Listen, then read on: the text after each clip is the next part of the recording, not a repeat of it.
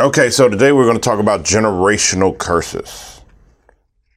Okay, so that's not something that's sexy, but I've had so many people contact me and ask about generational curses. I felt the need that I had to. I have people reaching out from Arizona, I have people reaching out from Austin, Texas, um, Phoenix, Arizona, people just asking and wanting to know about generational curses. It's something that you think, you know, this question of would have been answered. There are people that have been asking this for millennia and nothing against anyone that has spoken on this or anyone that is asking this question, but it needs to be addressed and it needs to be addressed in a way I think that kind of puts it to bed permanently so let's um, let's start off. I always, you know, start off with prayer. Lord God, touch my mind, heart, uh, and let let someone be blessed by this. Uh, I always would like to start off with prayer. Sometimes I forget, uh, but Ezekiel 18, I think, puts this to bed. I think it puts the issue to bed. I think after Ezekiel 18, we're going to read it. We're going to go through the whole thing. I, I don't think there could be a shadow of a doubt after Ezekiel 18 on whether or not generational curses exist or not. Um, and, and the punchline is no, there are no generational curses. Generational curses don't exist. Um, or do they? Let's. Ezekiel 18, verse 1. Then another message came to me from the Lord. Why do you quote this proverb concerning the land of Israel? The parents have eaten sour grapes, but their children's mouths pucker at the taste. As surely as I live, says the sovereign Lord, you will not quote this proverb anymore in Israel. For all people are mine to judge, both parents and children alike. And this is my rule the person who sins is the one who will die. If it makes you feel better, you can put only one. But the person who sins is the one who will die. I mean, this is the only one who will die is the person who sins. God goes into more examples. Suppose a certain man, verse 5, suppose a certain man is righteous and does what is just and right. He does not feast in the mountains before Israel's idols or worship them. He does not commit adultery or have intercourse with the woman during her menstrual period. He is a merciful creditor, not keeping the items given as security by poor debtors. He does not rob the poor, but instead gives food to the hungry and provides clothes for the needy. He grants loans without interest, stays away from injustice, is honest and fair when judging others, and faithfully obeys my decrees and re- regulations. Anyone who does these things is just and will surely live, says the sovereign Lord. But suppose that man has a son who grows up to be a robber or murderer and refuses to do what is right. And that son does all the evil things his father would never do. He worships idols on the mountains, commits adultery, oppresses the poor and helpless, steals from debtors by refusing to let them redeem their security worships idols, commits detestable sins, and lends money at excessive interest. Should such a sinful person live? No. He must die and must take full blame. But suppose that sinful son in turn has a son who sees his father's wickedness and decides against that kind of life. This son refuses to worship idols on the mountains and does not commit adultery. He does not exploit the poor, but instead is fair to debtors and does not rob them. He gives food to the hungry and provides clothes for the needy. He helps the poor, does not lend money at interest, and obeys all the regulations and decrees. Such a person will not die because of his father's sins. He will surely live. But the father will die for his many sins, for being cruel, robbing people, and doing what was clearly wrong among his people. Okay, so here we see a father, a son, and then a grandson. Okay? The father was a righteous man, and God says he's going to live. The son is wicked. He says, "Hey, he's he's going to die." The grandson sees all the wicked things the father does and says, "I don't want anything to do with that. I'm going to live the way God asked me to live." The grandson is going to live. No generational curses. You see a f- grandfather that lives has eternal life, a grandson that lives, but in the middle of the son is a bad person he dies. But there's something that, that should be noted in verse 18. But the father will die for his many sins, for being cruel, for robbing people, and doing what was clearly wrong among his people. His people even thought it was clearly wrong. Why is that so important? That is extremely important for a couple of reasons. One is people say if someone is off in the mountains or someone is in China, someone's in the bush in Africa, there's still pockets in the world that have never heard the name of Jesus. I mean, ever. I think in first world countries, we, you know, we hear Jesus so much, we've, we come to take it for granted.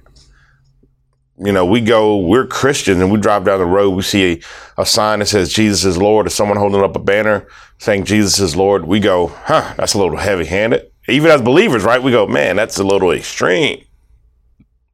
And we take for granted there are still people that have never heard the name of Jesus. Man, makes us think maybe we should kind of consecrate our hearts and be out there with them holding up the sign. But anyway, there are still places that have never heard the name of, never, ever heard the name of Jesus. And it says right here clearly, clearly that even his own people knew that was wrong. He knew that was wrong. So for the people that have not heard the name of Jesus, they don't fall under the grace, but they have their own conscience. They have their own laws. And if you're even wrong in your own eyes, you're doing things that you know is wrong even for your community. How can God grant you grace for something you even know you knew yourself was wrong? Jesus in the picture or not? So, something to keep in mind. Verse 19. Let's continue. What you ask, does the child pay for the parent's sins? Or doesn't the child pay for the parent's sins. No. For if the child does what is just and right and keeps my decrees, that child will surely live. The person who sins is the only one who will die. The child is not, the child will not be punished for the parent's sins, and the parent will not be punished for the child's sins. Righteous people will be rewarded for their own righteous behavior, and wicked people will be punished for their own wicked behavior. But if wicked people turn away from all their sins and begin to obey my decrees and do what is just and right, they will surely live and not die. All their past sins will be forgotten and they will live because of the righteous things they have done. Do you think that I will, do you think that I like to see wicked people die? Says the sovereign Lord. Of course not. I want them to turn from their wicked ways and live. However, if righteous people turn from their righteous behavior and start doing sinful things and act like other sinners, should they be allowed to live? No, of course not. All their righteous acts will be forgotten and they will die for their sins. Verse 25. Yet you say, the Lord isn't doing what's right. Listen to me, O people of Israel. Am I the one not doing what's right, or is it you? When righteous people turn from their righteous behavior and start doing sinful things, they will die for it. Yes, they will die because of their sinful deeds. And if wicked people turn from their wickedness, obey the law, and do what is just and right, they will save their lives. They will live because they thought it, thought it over and decided to turn from their sins. Such people will not die. And yet the people of Israel keep saying, the Lord isn't doing what's right. Oh, people of Israel, it is you who are not doing what's right, not I. Therefore, I will judge each of you, O people of Israel, according to your actions, says the sovereign Lord. Repent and turn from your sins. Don't let them destroy you. Put all your rebellion behind you and find yourselves a new heart and a new spirit for why should you die? Why should you die, O people of Israel? I don't want you to die, says the sovereign Lord. Turn back and live. I love how, how God ends this. Turn back and live. And we have a lot of scriptures um, that God that are inspired by God. This scripture is God. This is God directly talking to His people and saying, "Turn back and you don't have to die. I don't want to see you die." And that's another reason that generational curses are of no effect. God doesn't want to see anyone. God doesn't want to see the sinner die, himself or herself, let alone generations of people die because of one sin. God is trying to wipe the sin away from that one person, not carry it on for generations to come for people that don't even know what don't even know what, what happened. You know, you'd have a grandson dying for uh, an atrocity that he'd never even heard of, that he never even knew the grandparent did. God is saying, no, turn back and live. And I love that. Maybe someone, if you're listening and you make t shirts, send me a t shirt that says turn back and live, Ezekiel 18. I love it. Turn back and live. And you maybe put the word today logo on there with my name. Uh, but turn back and live. Turn back and live. God says, I don't want you to die. I don't want your generations to die. I don't want your family to die. Turn back and live. Turn back and live. I don't want anyone connected to you to die. Turn back and live. I don't want your I don't want you to die. I don't want your grandkids to die. I don't want your children to die. Turn back and live. It says if a wicked person turns back, they'll live because God doesn't want anyone to die. It also says if a righteous person turns to sin, then they'll die. Just like a wicked person can find salvation, a saved person can lose it.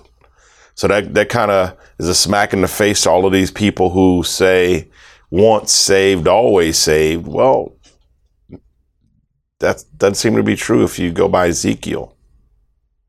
It says if you're righteous and you start acting a fool, you're going to die.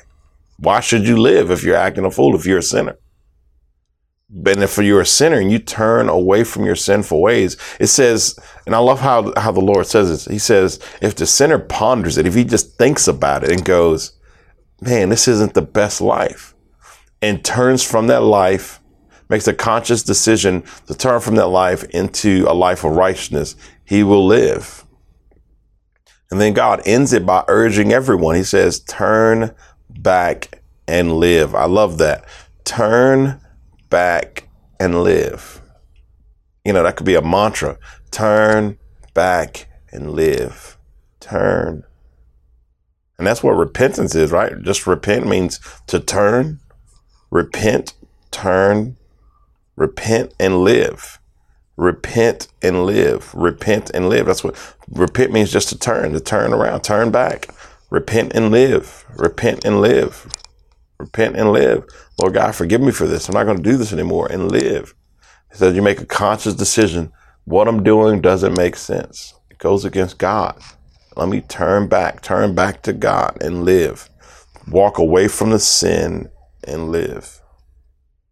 Turn back and live. This is Levi Johnny Griffin, and you've been listening to Word Today. Green at the screen, uh, uh,